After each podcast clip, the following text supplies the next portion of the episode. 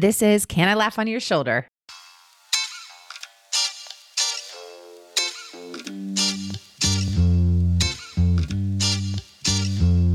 Hey, welcome to Can I Laugh on Your Shoulder? I'm Molly Stillman, and this is a podcast where I get to sit down with a different guest each week and have raw, funny, often brutally honest conversations about the things that matter most faith business, life, and everything in between, where we each learn how to be good stewards of the things we've been entrusted with, even our stories, and how we can use those things to serve others and leave our families, our friendships, and our communities a little better than we found them. I want to create a space where people are unafraid to be themselves and unafraid to ask the questions the rest of us are thinking.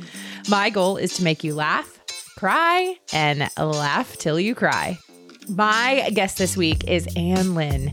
Anh is a dynamic interior stylist celebrated for her captivating designs and thought provoking writing, including the Abundant Life devotional journal. In 2014, Anh's passion for storytelling and empathy for others inspired her to start the popular faith and lifestyle blog Girl and the Word.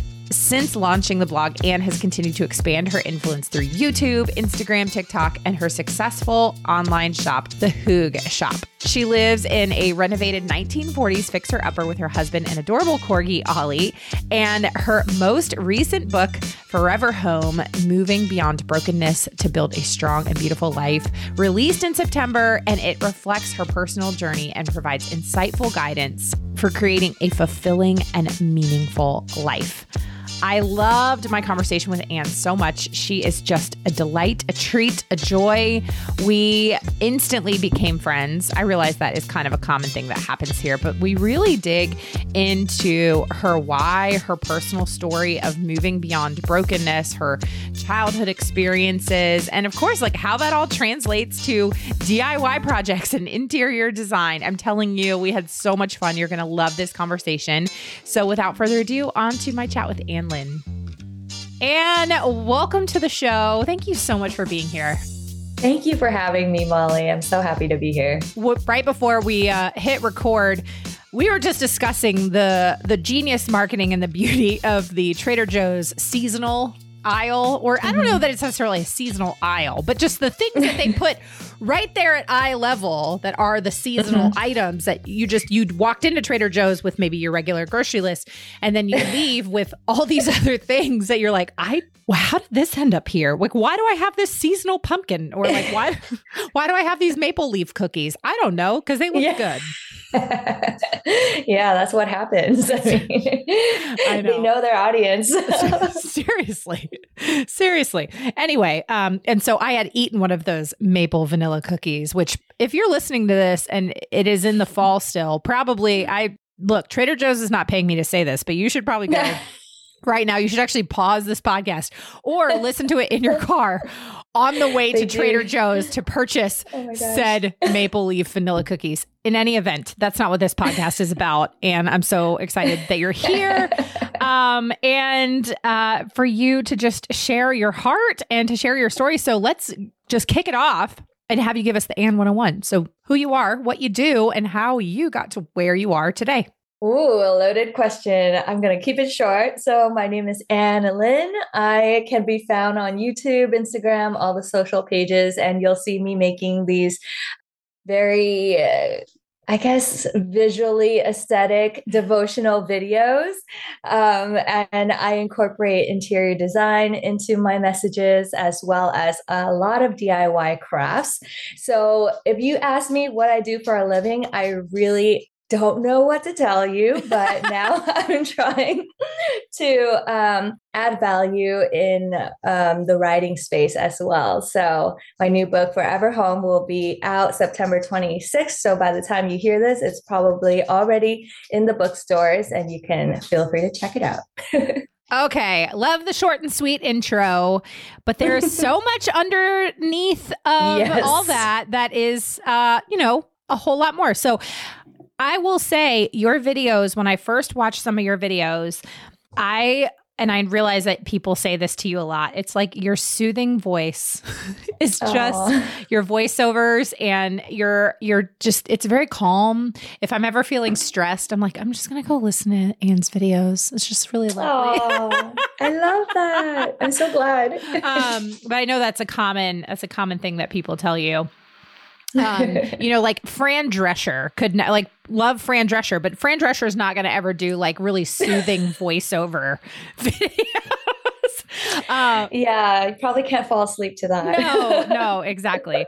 Um, okay, so when you know, like I said, I had come across your videos and really loved the way that you so uniquely incorporated things like interior design and things that are um, uh, to use your phrase, you know, aesthetically beautiful um, into also uh, Bible teaching and devotionals. Mm. And I just, I really, really loved that. And I love when people uniquely combine their gifts that God has given them and for his glory.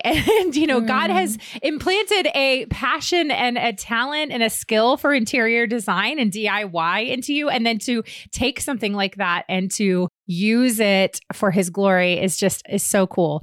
And so I want to get Aww. to that. But before mm-hmm. that, I want to back up because your story, which I know you share a lot in your book, is incredibly powerful. You were born in Vietnam. Mm-hmm. And um, so tell us the story of being born in Vietnam and what happened around the age of two, and mm. then how you came to America and, and what what that process was like. Yeah, it's weird because a lot of people, and this is normal, it's normal for us to not have memories past like even five years old sometimes. But because of the major transitions that I had to encounter early on, my vivid memories go back to all the way when I was two. Uh, and that's pretty unusual, I found out.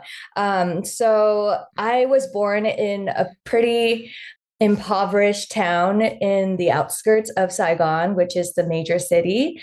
Um, and it's so kind of like rural that even native Vietnamese people have never heard of it. So that's kind of where I grew up and they and now it's very industrial and um, there's a lot of like toxic chemicals being like poured out into the waters and all that. Mm-hmm. even back then um, that was like the beginnings of their industrialization. And so i feel like my family just kind of got the brunt of it at first because um, there were absolutely no regulations even more so back then. And i have a big feeling that contributed to my father's eventual cancer and all of that later on. But before we get to that. Mm-hmm. so I was born um, into, I would call it a mud hut.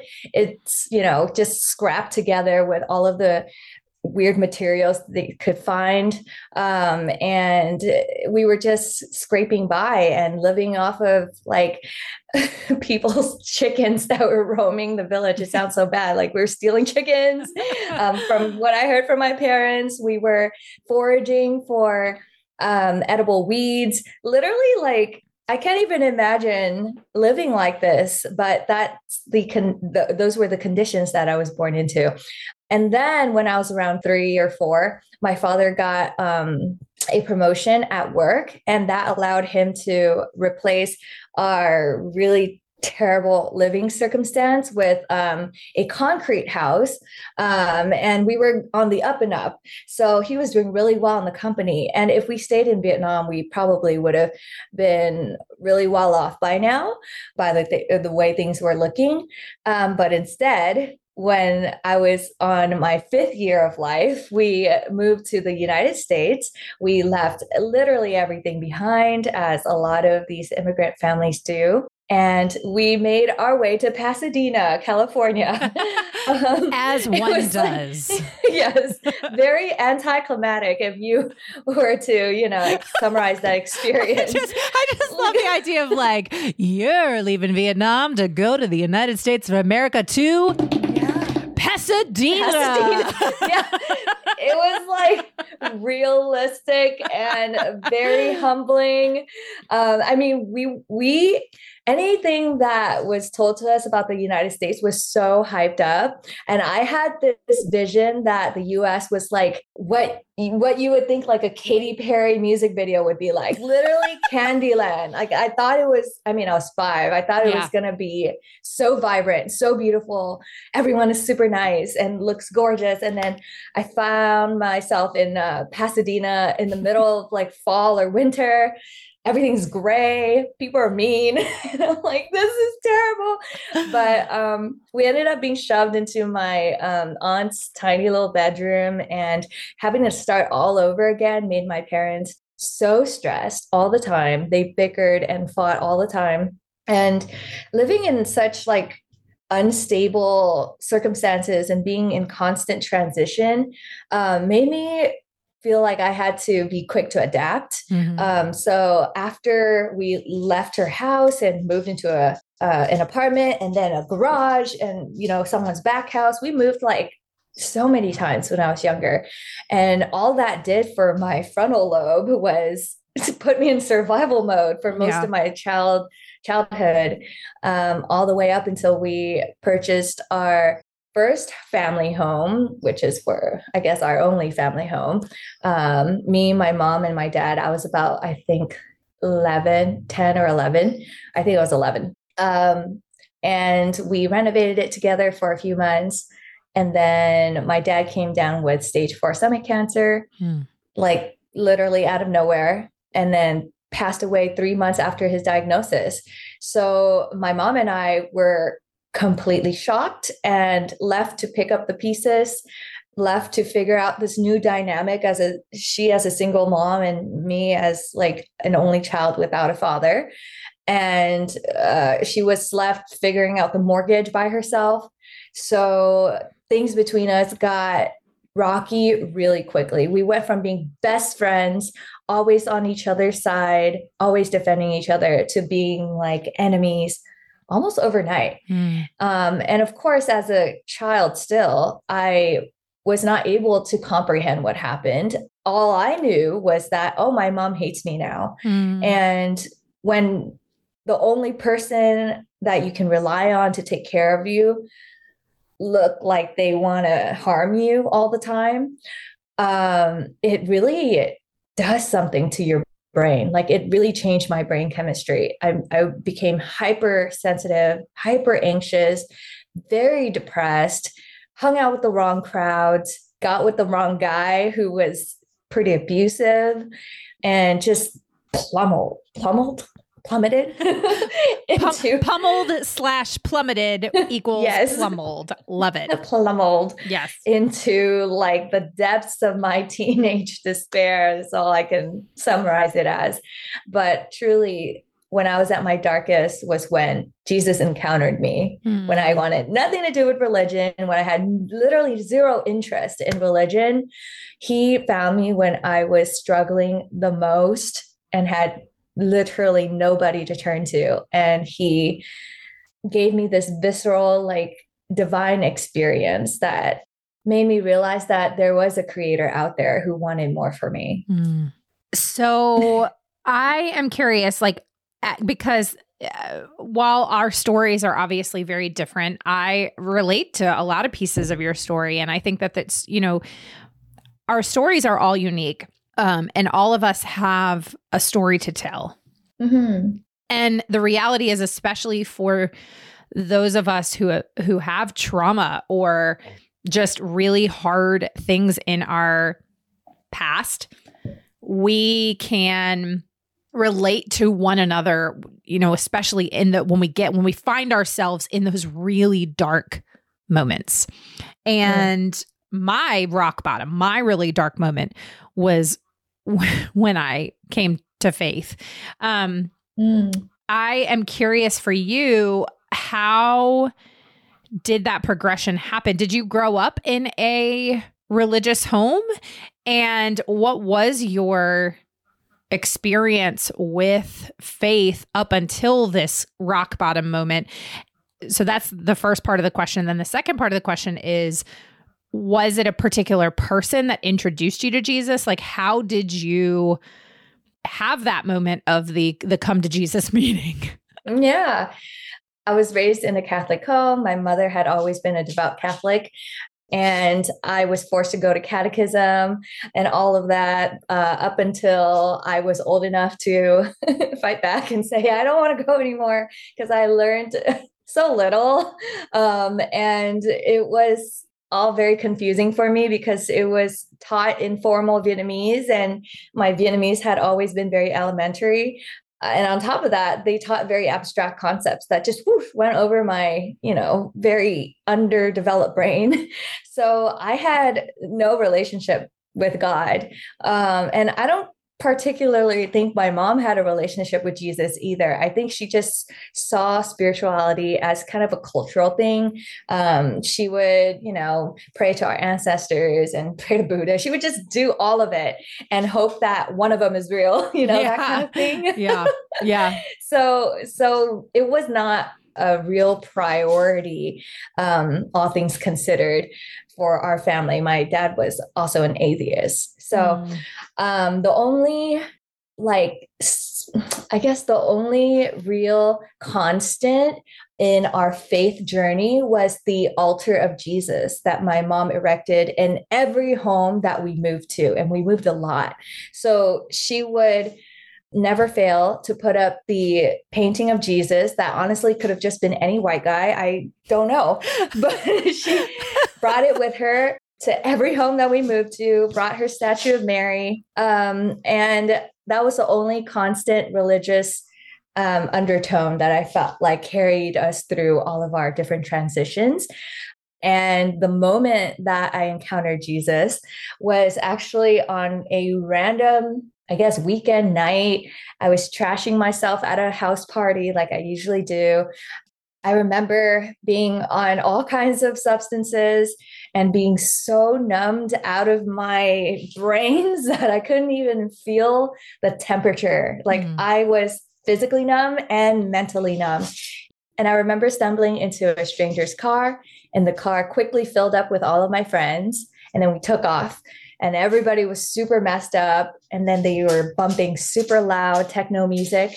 And right there in the back seat, I found myself just sobbing mm. and feeling so empty. And I remember a very clear thought entered my mind, and it said, Nobody truly loves you. Oof. And it hit me like a ton of bricks. It was like a come to myself moment. But then not not long after that, I saw I guess in my mind's eye, that altar of Jesus mm. that I had in every childhood home. And I just focused on that image of Jesus. And I felt this comfort just wash over me from my head, cloaking my arms down to my toes. And I had never felt that kind of peace and comfort before. And still to this day, I had never had a repeat of that very visceral divine moment. Um, but then when I had that experience, it snapped me out of my, I guess, high or yeah. whatever, you know, thing I was feeling. And I was coherent enough to ask the driver to take me home. And then the next school day, I contacted the only Christian friend I had in school. And she lit up when I told her that story. I was so confused. I'm like, why are you so excited by this very, you know, dark story? And now I know. But at the time, I was like so confused why she was so happy to hear that I had this weird encounter with this image of Jesus.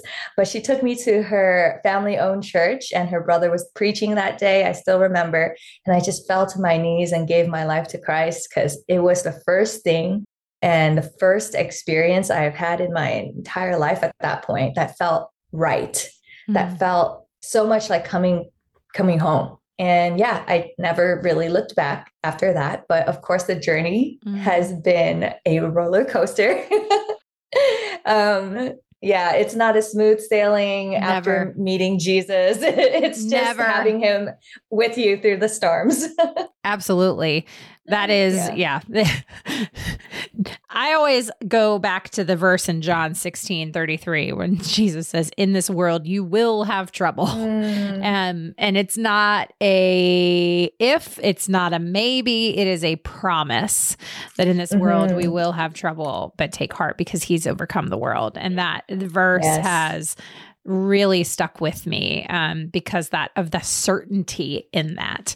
And mm. um, while some people might say, but that's like doom and gloom. That just sounds like doom and gloom. like it's a promise that we're going to have trouble in this world. And it's like, yeah, but we live in a we live in a broken world, and that is the reality mm-hmm. of the the world that we face. But Mm-hmm. We, when we come, when we place our faith in Jesus, when we surrender our lives to Him, it gives us this gift of knowing that um, we have Him because He has overcome the world.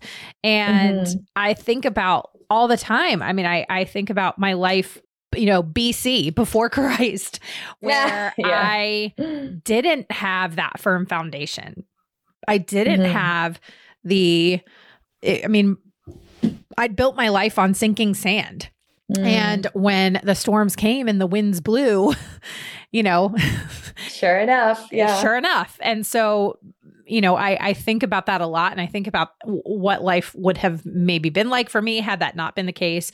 Um, and mm. then my mm. heart aches and my heart breaks for people in my life I know who are going through challenging times who don't have that faith um, because I really do believe, uh, like you said, like when you have that that mm-hmm. thing to mm-hmm. look to and you have something holding you steady um, mm-hmm. because things will change and life gets hard and it's a it's a roller coaster of ups and downs and grief and joy and all the things but if you have your eyes fixed on the only thing that never changes and is the same yesterday today and forever um, mm-hmm. that is the thing that keeps us locked in.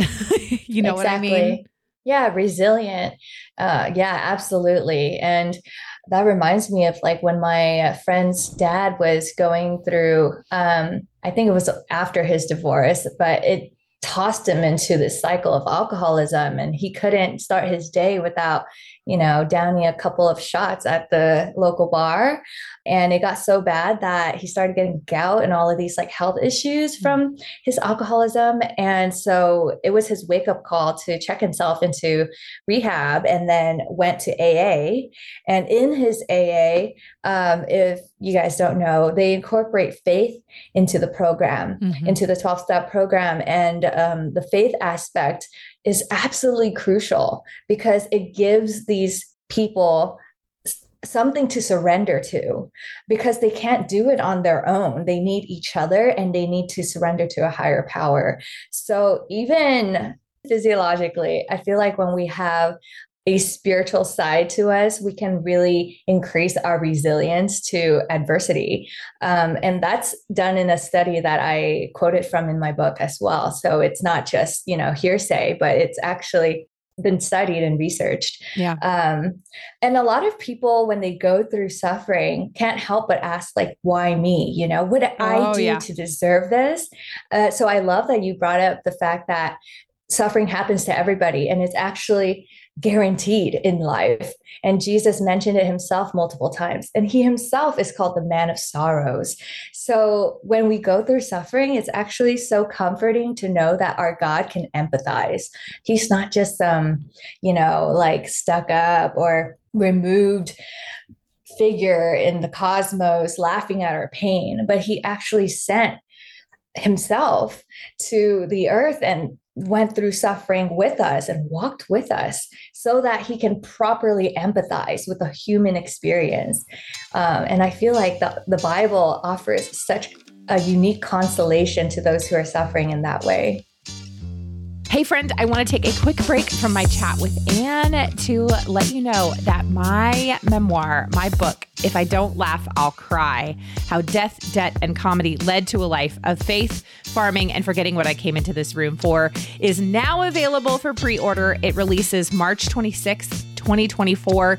You can pre order it wherever books are sold.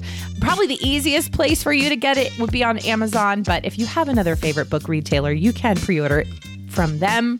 I would love it if you would take a moment. You can head over to my website, stillbeingmolly.com. You can click the link there to buy the book and find out more information, or you can just head over to wherever you buy your books and you can pre order it. It would mean so much to me. You and I have been on this journey together for a long time, especially if you've been listening to this podcast for any length of time or if you've read my blog for a long time. Um, we've been on this journey together, and it would mean the world to me if you would go pre order my book right now. So head on over there. And without further ado, back to my chat with Anh Lin. Well, after you took that step and you came to faith, what did the because it's not as we all know like the process of sanctification is long and slow and painful and it's not yeah. this like oh you surrender your life to jesus and everything's great mm-hmm. um what did life look like for you in those initial days and weeks and months after and um you know what was the that process like for you? Mm. you know what?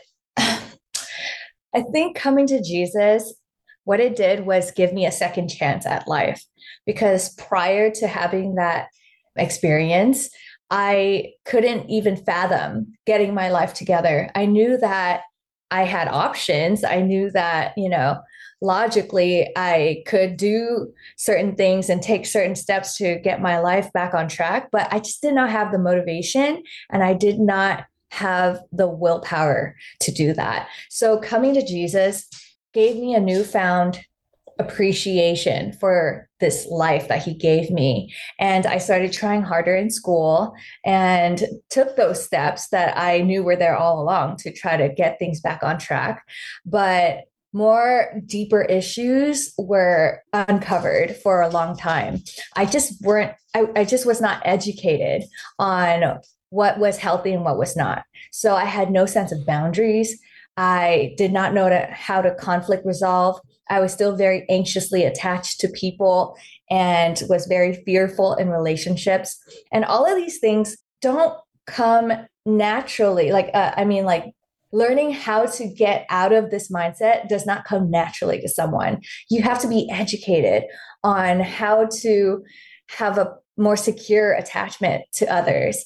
Um, and that came much later in my yeah. adulthood after graduating from college and seeking therapy for the first time uh, and making that secure connection with my therapist first before making other more substantial changes in my life and my relationships, such as moving out of my mom's house, um, leaving the um, romantic relationship that I was in that I didn't know how to steward, um, and finding a new church, you know, a church that didn't trigger me so much, I guess, uh, and just making changes that I thought was generally blasphemous or countercultural really uncomfortable changes that were good for me, so right. to speak. Right. Yeah.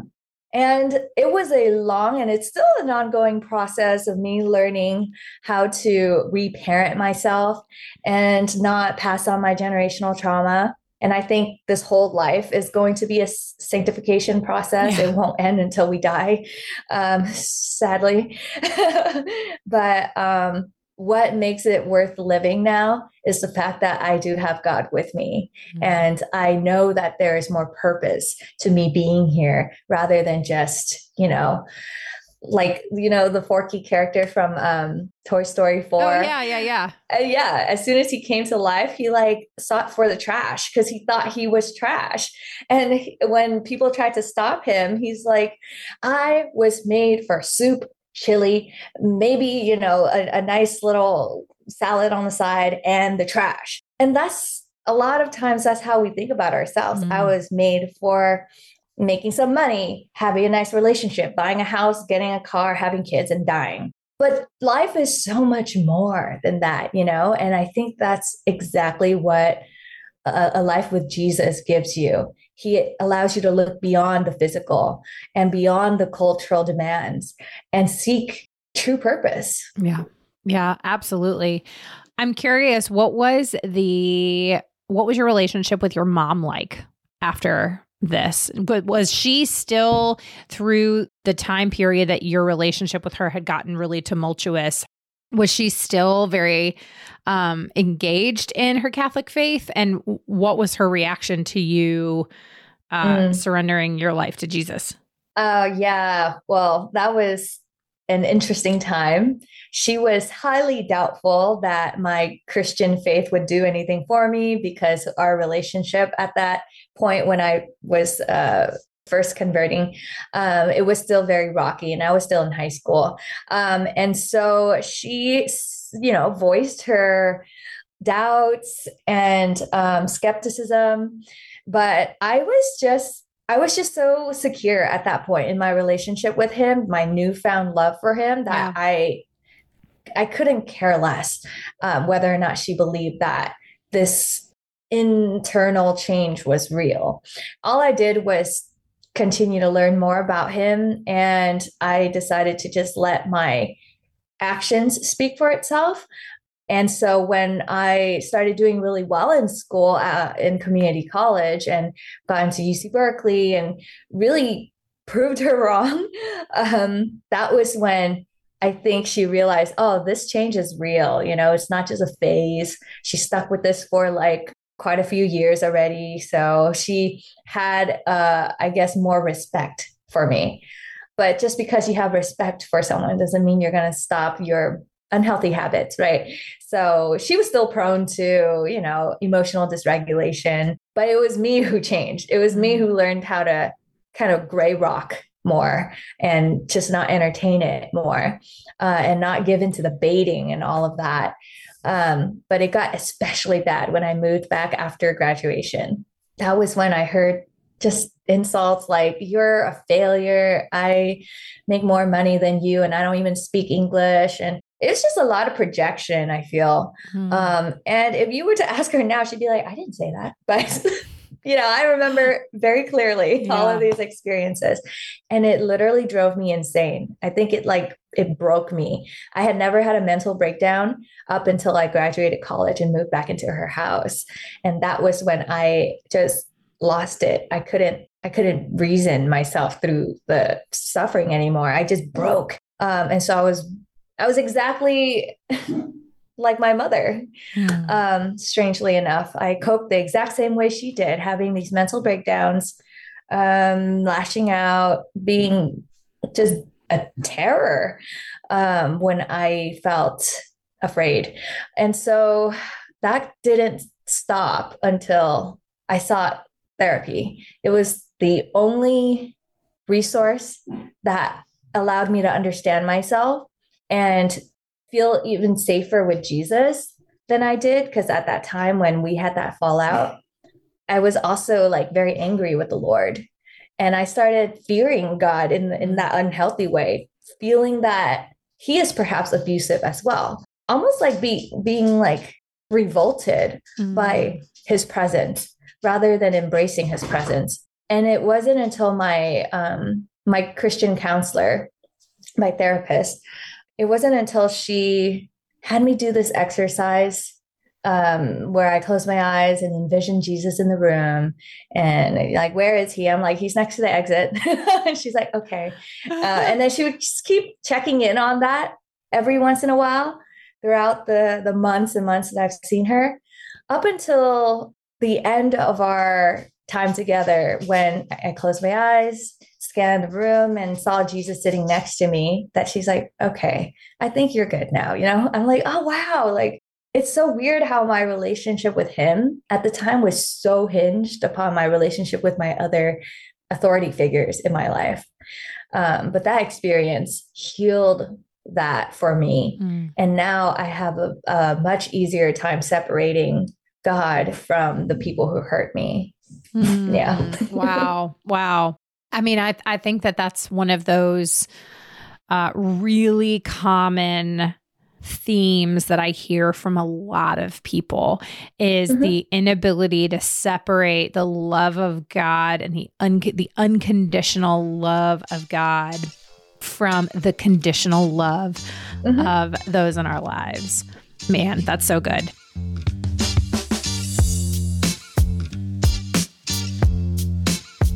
All right. Well, I want to transition a little bit because obviously one of the things that you are most known for that we talked about at the beginning is sort of your interior design and your DIY and and I had mentioned how I think the the fusion of these these gifts that you have for storytelling and for design and DIY and your love of Jesus are just really cool, really unique.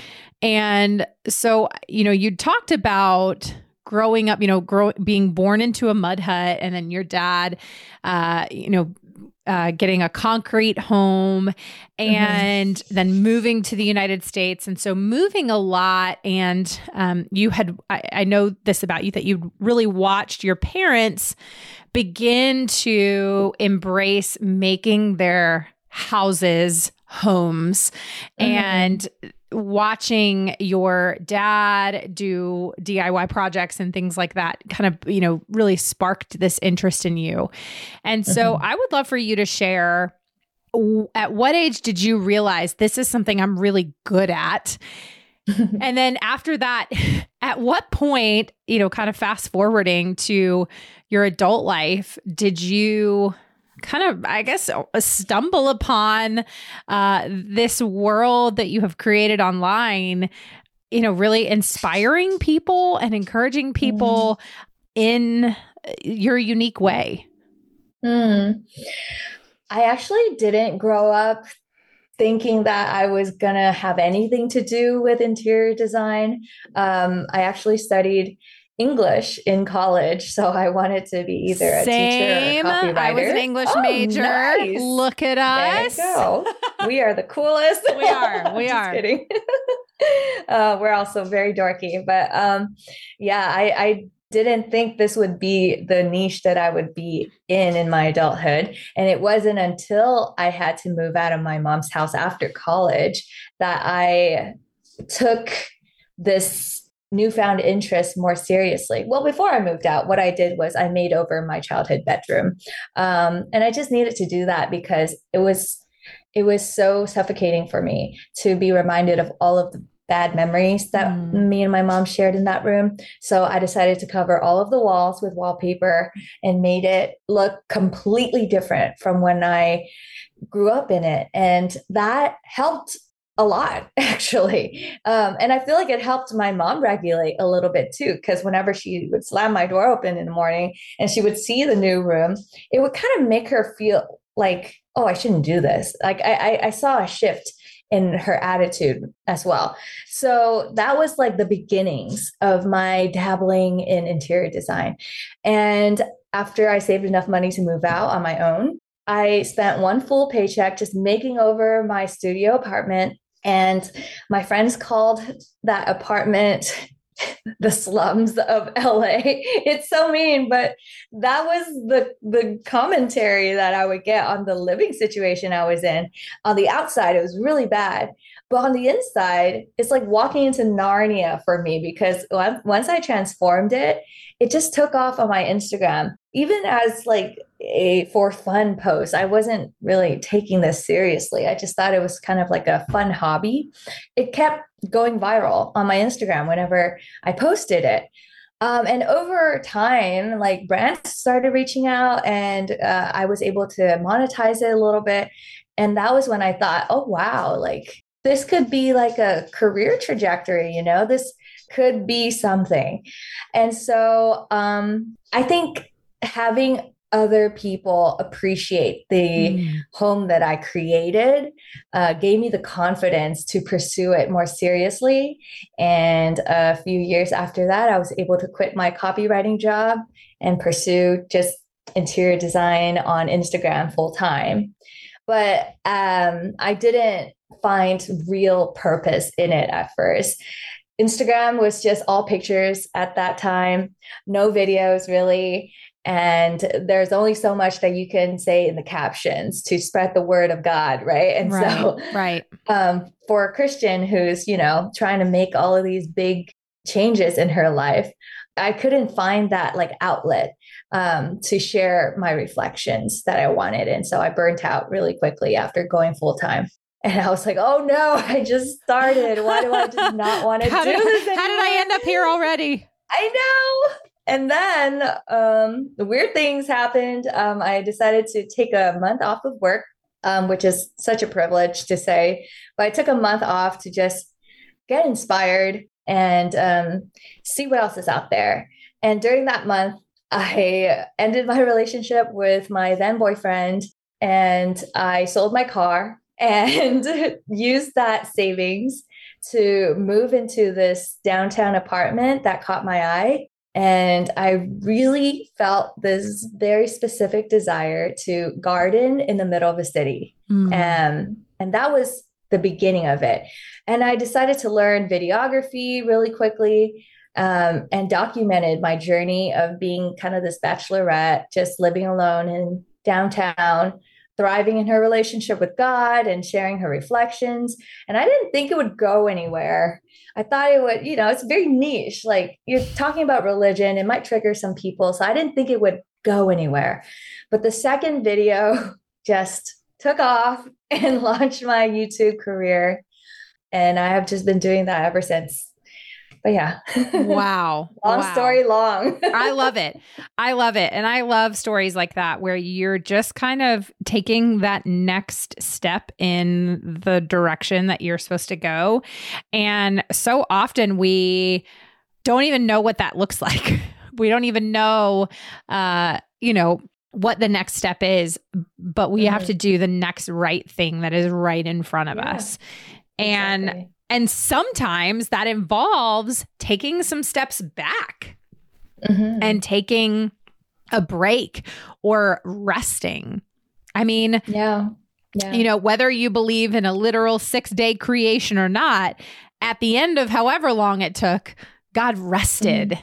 He mm-hmm. rested. Mm-hmm. And that rest piece is so key for all of us, whether we do it weekly in our weekly Sabbath or sometimes taking a longer period of rest.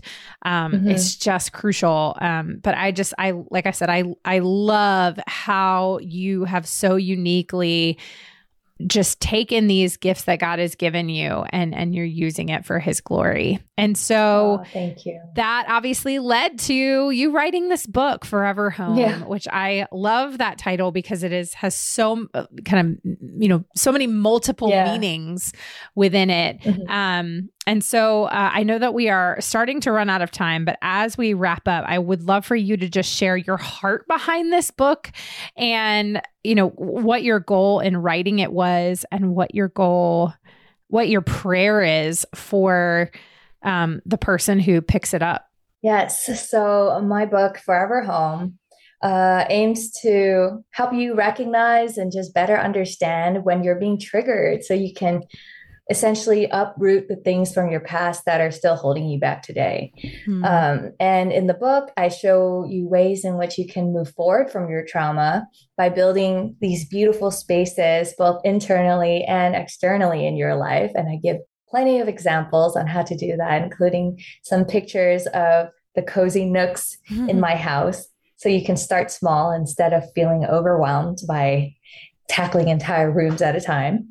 And I guess what I want to tell your um, listeners is that it all begins with the deconstruction process. Hmm. Um, and at first, being in this demolition phase might feel like a tear down, but it's only when you demolish this old life can you actually rebuild something new and better for yourself. So, my ultimate hope is that Forever Home can be a guidebook to helping mm. you restore the sense of peace that has been hijacked by trauma. Mm. Oh, that's beautiful. Well, I think one, the cover is beautiful. Um, I love that your corgi is Thank on you. the cover with you. I know he made it. I didn't think he, he would. made it. I just okay. By the way, here at the end, uh, if you have not seen this video is years old. Like I think you could probably just go to YouTube or Google it. I don't know. Always you always want to be a little careful of what you Google. I'm pretty sure it's on YouTube. Just if you search corgi jump, it's like this video of this corgi that is like on a boat dock and somebody throws the tennis ball into the water and the corgi is just running full speed ahead to the end of the boat dock and then somebody throws the water ball into the water and he just really wants to get that ball and it just his little tiny short legs are just not gonna I know. allow it. And he just, so cute. boop. It's my favorite. It makes me laugh. I've I saw saw that video for the first time probably like 10 years ago. I've watched Yeah. it over the course of a decade, probably a thousand times, and it makes me laugh. You've added a lot of views to that video. Yes. However many millions of views that the corgi jump has, I'm probably a million of them because it makes Yeah. me laugh so hard. Anyway, so I- I so digress. Um, but the reality is, is I love a corgi. I think they're so cute. Um, and I Mhm. love that your corgi is on the cover of your book. Yeah, I mean, it was so funny that they chose that photo, and I'm like, he's like ripping a toy apart. You guys sure? And they're like, we love it. I okay. Yes, I love it because, especially with the subtitle of "Moving Beyond Brokenness to Build a Strong and Beautiful Life," and this toy that your dog is ripping apart is moving beyond brokenness. That's the old life. It's the old has gone, the new is here, and That's right. Oh, my gosh. But really it is That's it's beautiful. Um and your words Thank are you. beautiful. And so congratulations, by the way. Um, like I said, the book you. will be out um by the time this airs. Um, but I Mhm. just I really I really admire your work and um you are stewarding your gifts very well. And that is a thing that I care very deeply about is that people uh, steward their gifts well. And you are doing that. So congratulations. Thank you. Thank you. Wow, I received that. Thank you. well, how can people best stay connected with you if they want to see your amazing YouTube channel or your Instagram or I'm not on TikTok, but I know you are. So what what are I'm an old lady who refuses to get the TikTok. TikTok. The TikTok. I'm not on the TikTok, uh, which I realize makes me sound like an old person, but I finally a couple years okay. ago, I was like, you know what? It's just not my place and I'm okay with Yeah. it. I'm just gonna stay in my lane and TikTok's not my lane. But Yeah. I am on Instagram and, and I do love a YouTube. So obviously The YouTube. a I love YouTube. I do love a YouTube. Got it. you know, like mainly funny corgi. She's not that old, you guys. We're the same age, probably. mainly funny corgi jumps. Um, you know, well, hey, well, the day that we recorded this, I'm just gonna say, so I was a grown up today for uh I was a grown up and I went to a doctor. I went to Oh, a new a doctor for a checkup and I have not been to a doctor for a checkup in a very long time and so I went to my new patient appointment today and the doctor said you know like oh why why are you here to see me and I was like uh cuz I'm 38 and I should probably be a grown up and go see a doctor. so just cause. That's the answer. like she looked at me and I said no, but for real. Also, I've had this cough for like six months. So can you, if you could take a look at the oh. cough, Oh. that would be great. That's Um, pretty serious. but in other, Yeah. but in other news is I just I'm I was like I'm supposed to get a mammogram at some point. When am I supposed to do that? Like I don't know. Do I need to have my cholesterol checked? And uh, she, the doctor just really I think didn't know what to do with me, and she was like, "Well, congratulations! I'm really proud of you for going to the doctor." Anyway, this is more information than anyone on, but this is why people listen to this podcast is probably just for the random anecdotes that I end up like the tangents that I go off on. Um, and we were just talking about uh, connecting with you on Instagram and YouTube, and somehow I discussed the fact that I probably need a mammogram. So, the, welcome. To, Welcome to Can I Laugh on Your Shoulder, everyone. Um, Yes. all right. Oh, And very necessary. I'm going to quit while I'm ahead. So you, you tell us where you want people to follow you if they're on the TikTok or a YouTube. Well, before I get into that, I will also say that I'm very proud of you, Molly, for taking care of your health. Yes, it's very, it's needed. yearly checkup.